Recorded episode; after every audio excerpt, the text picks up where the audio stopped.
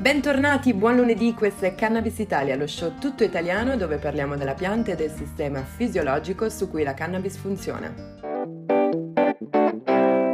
Io sono Viola Brugnatelli, cofondatrice di Cannabiscienza, che è l'accademia dedicata alla cannabis medica e al sistema endocannabinoide. Il podcast di oggi è una puntata destinata ad aiutarvi a migliorare la vostra memoria e la vostra concentrazione eh, con un prodotto naturale che si chiama pinene, che chiaramente moltissime piante producono. Quello che state per ascoltare è un estratto del percorso di quattro appuntamenti tematici che stiamo tenendo grazie alla partnership con il brand Hempy, che è una realtà imprenditoriale italiana dedita alla ricerca e allo sviluppo nel campo della nutraceutica, aromaceutica e cosmeceutica, ispirata da ciò che la natura offre per il benessere di uomo e animali. Sono contenta di portare avanti questo percorso con loro in quanto i nostri valori sono allineati e ci vedono quotidianamente impegnati a dare uno spazio reale alle potenzialità terapeutiche e benefiche della natura, a ridisegnare quindi insieme quelle che sono le nuove frontiere del benessere. Un benessere efficace e alla portata di tutti, affine al nostro organismo e ai suoi modi di comunicare e che si ispira a ciò che la natura da sempre ha messo a disposizione dell'uomo. Allo stesso modo queste lezioni, alle quali vi invito ad iscrivervi gratuitamente su terpeniescienza.it, sono proprio pensate per essere alla portata di tutti, ma non certo scevere della loro autorevolezza scientifica. Tra l'altro vi ricordo che EMPI ha una linea di aromaseuticals terpeni, che sono 100% puri e di grado alimentare, derivanti da diverse fonti vegetali, mango, albicocca, tea tree, limone, zenzero, lavanda, rosmarino, insomma moltissimi altri e totalmente sicuri quindi anche per la somministrazione orale perché appunto sono di grado alimentare. Con il codice CS20 potete usufruire di un costo agevolato qualora vi interessasse acquistare dei prodotti che io sinceramente mi sento sicura di raccomandarvi. Ora, senza esitazione, without further ado, buon ascolto della serata sull'alfa-pinene per migliorare la memoria e la concentrazione. Vi invito alle prossime serate insieme su terpeniescienza.it. Stasera invece ci occuperemo del nostro amico alfa-pinene. Eh, sicuramente un terpene che avrete già sentito nominare perché è il terpene in assoluto più comune in natura, lo troviamo con un'estensione ovviamente larghissima perché pinene già ci dà l'idea, il nome che lo troviamo nelle conifere, nei sempreverdi.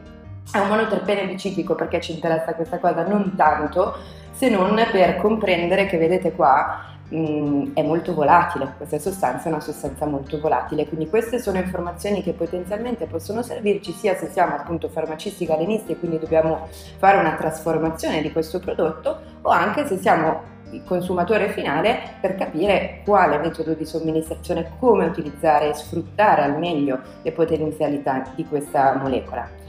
Va da sé che l'alfa-pinene in realtà ha moltissimi utilizzi benefici che appunto possono essere sfruttati in medicina.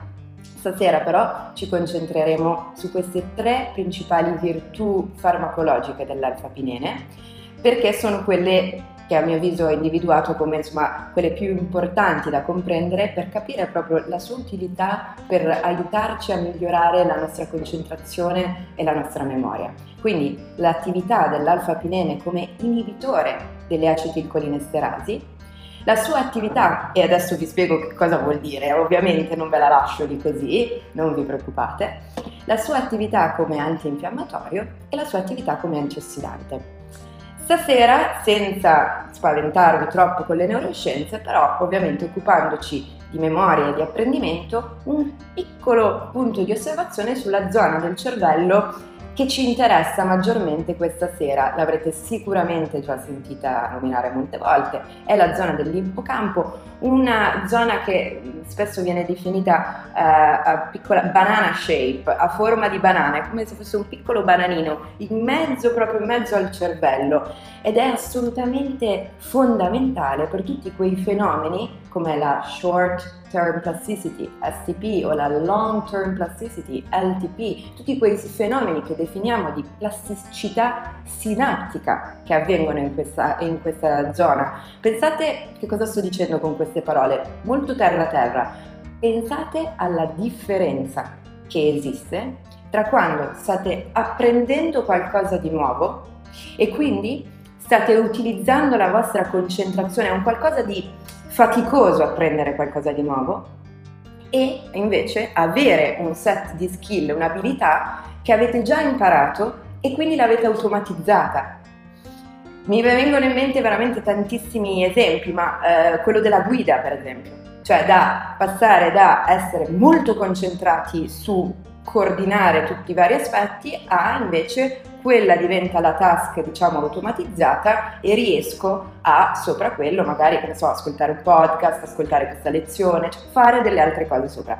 Tutto questo, che poi di fatto è la base dell'apprendimento, avviene grazie proprio a diciamo delle differenze anche elettrochimiche che sovvengono in questa zona. Quindi una zona molto molto importante e soprattutto una zona, come dimostrato eh, tra l'altro da la professoressa Montalcini, quindi dei, dei, veramente dei grandissimi eh, che hanno portato grande, grande onore al nostro paese come, come, scienziati nel mondo, hanno proprio dimostrato mh, ciò che negli anni non si pensava, nel senso che hanno dimostrato che in realtà grazie a zone del genere come l'ippocampo ma anche come l'amigdala sono zone plastiche, cioè sono zone che possono essere modellate, certo sia tra virgolette in male, quindi con un possibile decadimento della memoria, dell'apprendimento, ma anche in bene. Si può anche fare una sorta di rescue, si possono creare nuove vie anche da un punto di vista proprio morfologico, questo lo vediamo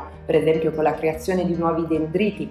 E per chi è più diciamo un insider che cosa, che cosa è assolutamente necessario che avvenga eh, in questa zona per esempio per portare avanti processi di cosiddetta neurogenesi, quindi di creazione di nuove vie di comunicazione, spesso è estremamente collegata alla tono, cosiddetto tono colinergico, cioè adesso lo vediamo insieme, di fatto ha un rilascio di determinati neurotrasmettitori che si chiama acetodicolina. E, e, qua vi ho segnalato la via metabolica un po' più specifica che è quella del C-element eh, responsive, eh, scusatemi, C, eh, responsive element binding, il CREB, e BDNF lo conoscete di sicuro perché è il Brain Derived Neurotropic Factor. Lo, in questo lo sto riferendo appunto a chi è un mio studente o chi invece si occupa proprio di, di cervello, così avete una, una, un riferimento un pochettino più tecnico. Quelle ovviamente sono le pathway che ci hanno proprio insegnato che di fatto il il cervello non è semplicemente un compartimento stagno dove i neuroni muoiono e basta, ma che possono succedere delle cose che anzi possono contrastare l'invecchiamento cognitivo. E stasera, insomma, vogliamo vedere un pochettino come farlo. Non spaventatevi con questa slide, l'unica cosa che voglio che capiate è che questo è un pochettino la base di quello che succede quando parliamo di mm, tono colinergico, quindi quando parliamo di rilascio di acetilcolina, quella cosa assolutamente necessaria per permetterci, per esempio, di avere una cognizione, cioè comprendere questa lezione o per me eh, portarvela avanti. Semplicemente pensate all'acetilcolina veramente come, o questi neurotrasmettitori veramente come delle palline da, da tennis che una volta diciamo messe insieme un po' eh, dentro delle vescicole, pensatele proprio come dei sacchetti, ok? Che a seguito di uno stimolo si avvicinano verso, questa è la synaptic cleft, e si fa questo si chiama budding, cioè semplicemente pensate come un sacchetto che viene bucato e le palline da tennis sono libere di uscire in questo spazio la, tra le sinapsi. Ecco, una volta libere cosa possono fare? Possono incontrare i recettori dove possono agire. Perfetto, abbastanza lineare, questo è come funziona l'acetilcolina. Attenzione, qui c'è questo nome strano, che è quello che abbiamo menzionato prima, cioè dell'acetilcolinesterase, che cos'è? Semplicemente è un enzima, vedete questo qua verde, che fa come la magnete. E quindi queste palline hanno l'altra, diciamo, si fanno attrarre da questo magnete e l'utilità diciamo, di questo enzima è far sì che il segnale, la segnaletica portata avanti appunto dalle palline di acetilcolina non perduri per troppo tempo o che non sia una segnaletica troppo grande, quindi una volta che afferra tipo magnete le palline poi le ridivide in coline acetato per appunto far riutilizzare la colina in questo ciclo continuo. Quindi prima abbiamo detto che una delle funzioni dell'alfa-pinene è quella di bloccare l'acetilcolinesterase E. Che cosa succede se io blocco questo enzima? Capite bene che se io blocco questo enzima andrò ad aumentare il numero di palline che ho qui in mezzo e quindi potenzialmente possono succedere delle cose piuttosto interessanti. Perché è interessante che si aumenti l'acetilcolina in determinate aree? Ebbene, sappiamo, grazie agli studi di neuroscienza ormai degli ultimi 30 anni, che effettivamente nelle patologie ehm, come esempio, per esempio l'Alzheimer o la demenza senile eh, vi è una perdita del tono cholinergico mm, piuttosto specifica, quindi è proprio l'acetilcolina che soffre molto. Cosa si fa solitamente? Infatti il trattamento primario proprio per i, per i pazienti con questo tipo di disturbi sono proprio questa tipologia di farmaci qua che vedete io ho messo in, in slide, quindi gli inibitori delle acetilcolinesterasi, che fanno esattamente la cosa che vi ho appena spiegato, cioè riescono a bloccare l'enzima e in questa maniera indirettamente ad aumentare appunto la disponibilità dell'acetilcolina. Vi avevo preannunciato che vi avrei detto anche la parola amigdala, sono certa che anche questa zona del cervello l'abbiate già sentita qualche altra volta, zona molto importante per la gestione delle emozioni, della rabbia. Non è un caso che eh, nell'Alzheimer, per esempio, non ci sia soltanto una perdita di memoria, ma spesso ci sia associata anche dei grossi problemi appunto legati alla sfera delle emozioni. Queste due zone sono anche molto molto sensibili a quello che definiamo lo stress ossidativo, e cos'è lo stress ossidativo? Avete presente quando leggete in giro ecco, radicali liberi? Lo stress ossidativo è ciò che è creato quando nei nostri mitocondri, cioè delle piccole centrali di energia interna ad ogni cellula, non funzionano tanto bene. E questo purtroppo è una cosa che succede in fondamentalmente tutte le patologie neurodegenerative. In tutte le patologie neurodegenerative osserviamo importante stress ossidativo, che purtroppo si trasforma in queste, in queste zone con una perdita, una morte neuronale e anche contestualmente a un deficit della memoria. Quindi su questa base, su questa conoscenza appunto del fatto che addirittura questi sono i farmaci che vengono utilizzati per migliorare la memoria e la cognizione per i primi stadi dell'Alzheimer e della demenza senile, capite bene che quando vi faccio vedere questa slide in cui si dimostra che l'alfa-pinene, anche a confronto, vedete qua è, questo è l'alfa-pinene e qui sono a confronto altri due terpeni differenti, è effettivamente il più efficace a inibire, questa è la percentuale di inibizione, quindi arrivando al 100%, ad inibire l'enzima acetilcolinesterasi in una maniera veramente specifica. Questo IC50 è un termine farmacologico che semplicemente ci va a indicare la concentrazione, quindi abbiamo 0,44 millimolare, è la concentrazione necessaria per inibire la metà de questo, uh, dell'attività di questo enzima. Quindi iniziamo a capire il perché l'alfa-pinene realmente può avere un utilizzo non solo nella fisiologia, quindi come stiamo parlando stasera appunto a modo preventivo, ma anche potenzialmente nella patologia. Questo è ovviamente una volta che si è definito e scoperto che eh, l'alfa-pilena aveva queste interessantissime proprietà farmacologiche, si sono susseguiti gli studi sia animali preclinici che poi vedremo qualcosa anche di clinica, proprio per andare a testare se questo si traducesse appunto in un miglioramento della memoria. In questo eh, test, in questo studio che vi sto portando, si è voluto creare un modello con, eh, con gli animali, con i topi in questo caso, sottoponendoli a un farmaco, a una molecola che si chiama scopolamina, che di fatto è un antagonista che, che cosa fa? Diminuisce il tono del colinergico e quindi induce diciamo, dei, uh, degli abbassamenti della memoria appunto tramite il meccanismo che vi ho appena spiegato. hanno fatto diversi test perché chiaramente quando avete a che fare con gli animali non è semplice, non si può fare quello che per esempio si fa con gli umani, il cosiddetto word recall, in 5 minuti adesso vi chiedo, apritemi la camera e ditemi con la lettera A tutte le parole che vi vengono in mente per, eh, non so, tutte le città con la lettera A che vi vengono in mente, avete 5 secondi, co- conto, ecco quelli sono dei parametri che si utilizzano con gli umani. Con i topi questo non si può fare, con gli animali questo non si può fare, allora che cosa facciamo noi ricercatori?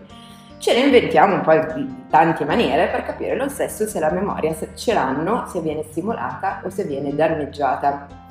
Eh, vi ho messo qua in figura questa figura che secondo me è uno degli esperimenti più emblematici e più comprensibili per chi appunto non, non si approccia assolutamente a questa tipologia di scienza, che è il cosiddetto Morris Water Maze Test. Per chi non l'avesse mai visto, come funziona il Morris Water Maze Test? Semplicemente si inseriscono i topi o i ratti come dentro una grande vasca Fate conto che eh, sulle pareti della, della, stanza dove viene fatto l'esperimento ci sono dei simboli, di solito si utilizzano i simboli un po' tipo quelli della PlayStation, quindi X, triangolo, tondo, quadrato. Si inserisce il topo sempre in un punto non lo si inserisce a caso, ok? Si, defin- si, definisce che lo si inserirà con la X di fronte, bene, lo si inserisce nella vasca, dopodiché il ratto o il topo fa quello che fanno tutti gli animali, ovvero inizia a nuotare all'impazzata, ovvero questa cosa qua, fino a quando non trova una piattaformina perché all'interno di questa vasca c'è effettivamente una piccola piattaforma che è la cosa ricercata dall'animale perché questi non sono animali eh, da, di acqua, non gli piace per niente dover nuotare, quindi cercano, cercano, cercano, finalmente trovano una piattaforma e da lì non si muovono più. Bene, ora vedete che qua è un animale di controllo, questo primo che vi sto facendo vedere, cioè non gli è stata data scopolamina, quindi non c'è un abbassamento della memoria e non gli è stato dato nessun composto a base di terpene. Perfetto, allora che cosa succede? Si inserisce l'animale, cerca, cerca, cerca, trova la piattaforma, questo è il primo giorno.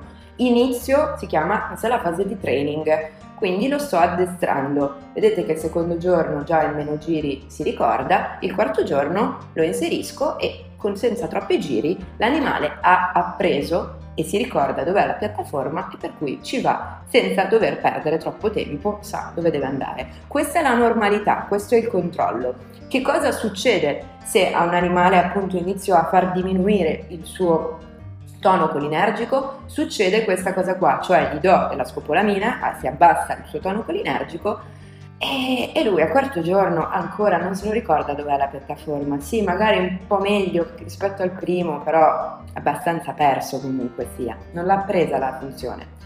Riesco a risolvere questa problematica dando 3 mg per chilo, attenzione, qua è un parametro per animali e quindi intraperitonale, eh? Eh, riesco a risolverla con un 3 mg per chilo intraperitonale? In realtà no, Dov'è che riesco a risolverla? Guardate un po' qua, a 10 mg per chilo. Vedete che a 10 mg per chilo di fatto c'è stato l'apprendimento, nonostante ci sia un deficit. E secondo me la cosa veramente interessante di questo studio è che non, hanno, non, si sono voluti limitare appunto a vedere questo, ma hanno voluto continuare cercando di vedere anche se io non assegno scopolamina, quindi di fatto può essere una condizione come per molti di voi stasera, cioè non sto aggiungendo pinene su uno stato patologico, ma sto aggiungendo pinene su uno stato fisiologico, quindi una persona che sta bene, il suo tono colinergico è normale. Ho comunque un improvement, un miglioramento della memoria? In realtà sì. In realtà sì, e questo si riscontra sia a 3 mg per chilo che addirittura, guardate cosa succede a 10 mg per chilo. Qua per me è un'evidenza di un nootropico. Direi che per quanto appunto sia poi da tradurre sugli umani, ma adesso lo farò, abbiamo, iniziamo ad avere delle evidenze di qualcosa che veramente sta aiutando a ricordare all'animale ancora, con ancora meno fatica dove era quella piattaforma. Chiaramente va da sé che è interessante capire se l'alfapinene, se allora è vero che ha, ha, questi effetti farmacologici molto simili appunto ai farmaci che già assegniamo ai pazienti di Alzheimer, abbia senso anche confrontarlo direttamente con questi farmaci. Ed è stato fatto, ed è stato fatto anche qua su dei topi e è stato riscontrato che a questo dosaggio, quindi 4 mg per chilo, addirittura gli animali avessero degli effetti sulla memoria migliori che quando utilizzavano somministrati questa tipico, tipico, tipico, questo viene sempre somministrato ai pazienti di Alzheimer, eh, inibitore dell'acetilcolinesterasi. In questo caso il test è un po' diverso, anche qua stiamo parlando di animali, quindi non possiamo fargli l'interrogazione, non la possiamo fare, dobbiamo trovare delle altre maniere e si utilizza in questo caso il Passive Avoidance Test. Questo è un test che tra l'altro determinò la mia conversione al veganesimo perché lo feci per quattro mesi di fila dei poveri animali e poi non ne volevo più sapere niente. Perché? Perché è un po' crudele questo passive avoidance test. Come funziona? Semplicemente si sfrutta il fatto che l'animale, il ratto, tendenzialmente cerca sempre il buio, il nascosto, il... non gli piace stare sotto i riflettori al topo, al ratto. Per cui che cosa si fa? Lo si inserisce in una chamber, in una camera, in una stanza una volta che si chiude la, stan- la, la, la, porta dove l'abbiamo inserito, si accende la luce dentro questa stanza dove l'abbiamo inserito. Contestualmente con la luce che si accende si apre una porticina nel corridoio come laterale rispetto alla stanza centrale dove si trovano e da questo corridoio c'è un passaggio per un'altra stanza, una stanza buia. Capite bene che sempre e inequivocabile, l'animale lo inserite dentro la stanza, si accende la luce, vede che c'è una via di passaggio per andare in un posto al buio, va nel posto al buio ovviamente. Soltanto che purtroppo nell'altra stanza che cosa succede? Tac, c'è uno shock elettrico. Quello è il training. Quindi quando andiamo a misurare la memoria con il Passive Avoidance Test, di fatto stiamo misurando quante volte dobbiamo fare training all'animale quindi quanti passaggi dentro questa stanza dobbiamo, ah, dobbiamo sottoporlo affinché inizi a combattere il proprio istinto, e cioè si ricordi che nonostante di là c'è il buio e quindi sono istintivamente attratto nel momento in cui mi accendono la luce qua, non devo andarci di là perché di là è ancora più spiacevole che stare nel, nella luce perché di là prendo uno shock elettrico che quindi è, pur, è anche doloroso oltre che c'è la luce. E, e questo è molto interessante che la, l'alfa-pinene sia stato trovato addirittura più utile del dompezil perché ci riporta, vi ricordate che prima vi ho detto l'alfa-pinene principalmente lo osserveremo per tre funzioni principali per il suo miglioramento con la memoria.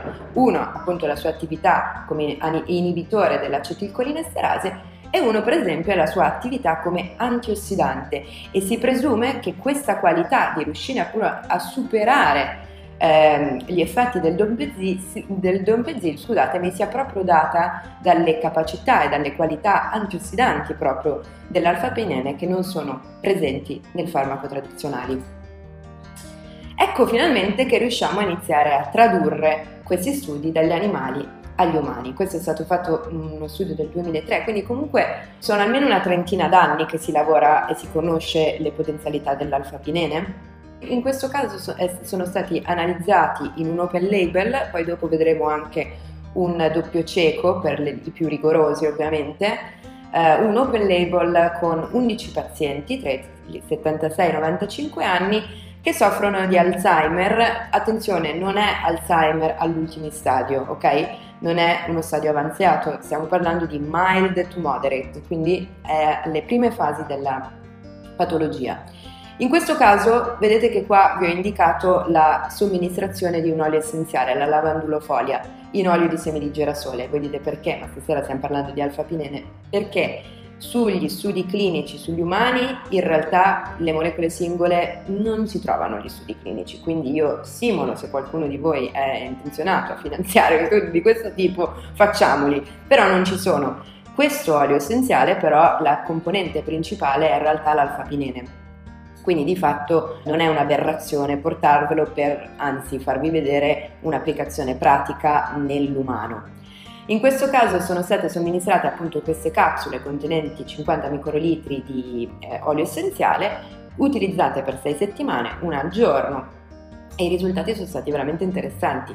Diminuzione statisticamente eh, significativa sia nei sintomi neuropsichiatrici, quindi non soltanto nella questione dell'aumento dell'attenzione, nel deficit della memoria, ma anche se vi ricordate stavamo parlando prima delle problematiche legate al linguaggio, all'umore, alla rabbia, al controllo della rabbia, alla violenza, eccetera.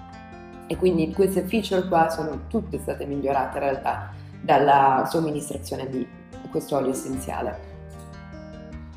Sempre per apportare così diciamo brevemente, perché è un discorso forse mi sto anche un pochettino dilungando probabilmente, sì mi sto dilungando scusatemi, eh, sulla uh, questione antinfiammatoria, molto, giusto per così convincervi di questa cosa, sappiate che l'alfa-pinene è stato utilizzato sempre in contesti patologici, quindi io vi porto, come dire, l'estremo. Poi dobbiamo, possiamo pensare anche di portarlo in situazioni in cui non c'è addirittura un caso patologico. Questo studio qua, eh, che io non riesco a tornare indietro, non capisco perché, però vabbè, l'avete appena visto, quello che vi ho appena mostrato, era semplicemente la spiegazione, è semplicemente la spiegazione di uno studio in cui viene utilizzato l'alfa-pinene, addirittura, eccolo qua, qui un po' di dati di quello che vi vorrei parlare, in cui viene semplicemente utilizzato e per andare a cercare di fare rescue, cioè di ripristinare uno stato fisiologico normale a seguito però di danni ischemici. Questo è un modello fatto su animali, quindi i danni ischemici sono stati indotti, sono stati indotti negli animali di controllo e a cui non è stata somministrata alcuna sostanza, vedete qua, cioè qui è quanto fai schifo neurologicamente, ecco questa è la traduzione in, in, in italiano proprio comprensibile e eh, diciamo c'è una rescue quasi totale, cioè si ripristina la situazione con 50-100 mg per chilo di alfa-pinene. In che modo si, c'è una rescue? Perché quando qua parliamo di sham, sham significa che questi animali non hanno proprio ricevuto il trattamento che diciamo gli ha generato l'ischemia quindi di fatto vedete che praticamente l'alfa-pinene rigenera la situazione di partenza, ok? Come se non ci fosse stata praticamente l'ischemia. Questo da un punto di vista sia di grandezza dell'edema cerebrale che anche proprio del miglioramento del quadro cognitivo. Vorrei chiudere, eh, prima appunto di passare di nuovo la, la parola ai miei colleghi, eh, riportando però tutta la conversazione su quello che penso sia la cosa più interessante per voi stasera, ovvero sulla base di quanto ci siamo detti adesso con un po' di conoscenze scientifiche anche precliniche, guardiamo un attimino che cosa succede eh, in un placebo controlled doppio cieco. In questo caso sono 44 adulti con una media di 23 anni che sono sani a loro, anche a loro vengono somministrate diversi quantitativi stesso, di questo olio essenziale che vi ho detto appunto la cui eh, componente principale è quella dell'alfa-pinene con lo scopo di capire se ci fossero comunque dei migliori, si riscontravano dei miglioramenti in determinati parametri e a quale dosaggio. Quindi sono state somministrate 25, 50, 100 e 150 microlitri e il risultato è stato che 50 microlitri microlitri scusate, sono stati selezionati come il quantitativo in assoluto migliore per aumentare l'attenzione, ma anche aumentare il tono dell'umore. Io penso che sia sempre molto interessante come queste due qualità vanno di fatto sempre insieme.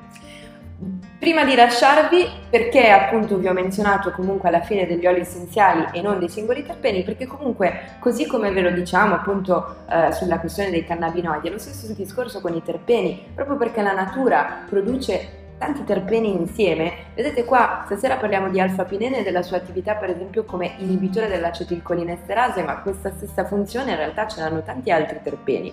Quindi ha senso ricordarsi appunto di utilizzare anche i terpeni insieme per aumentare la sinergia di questi.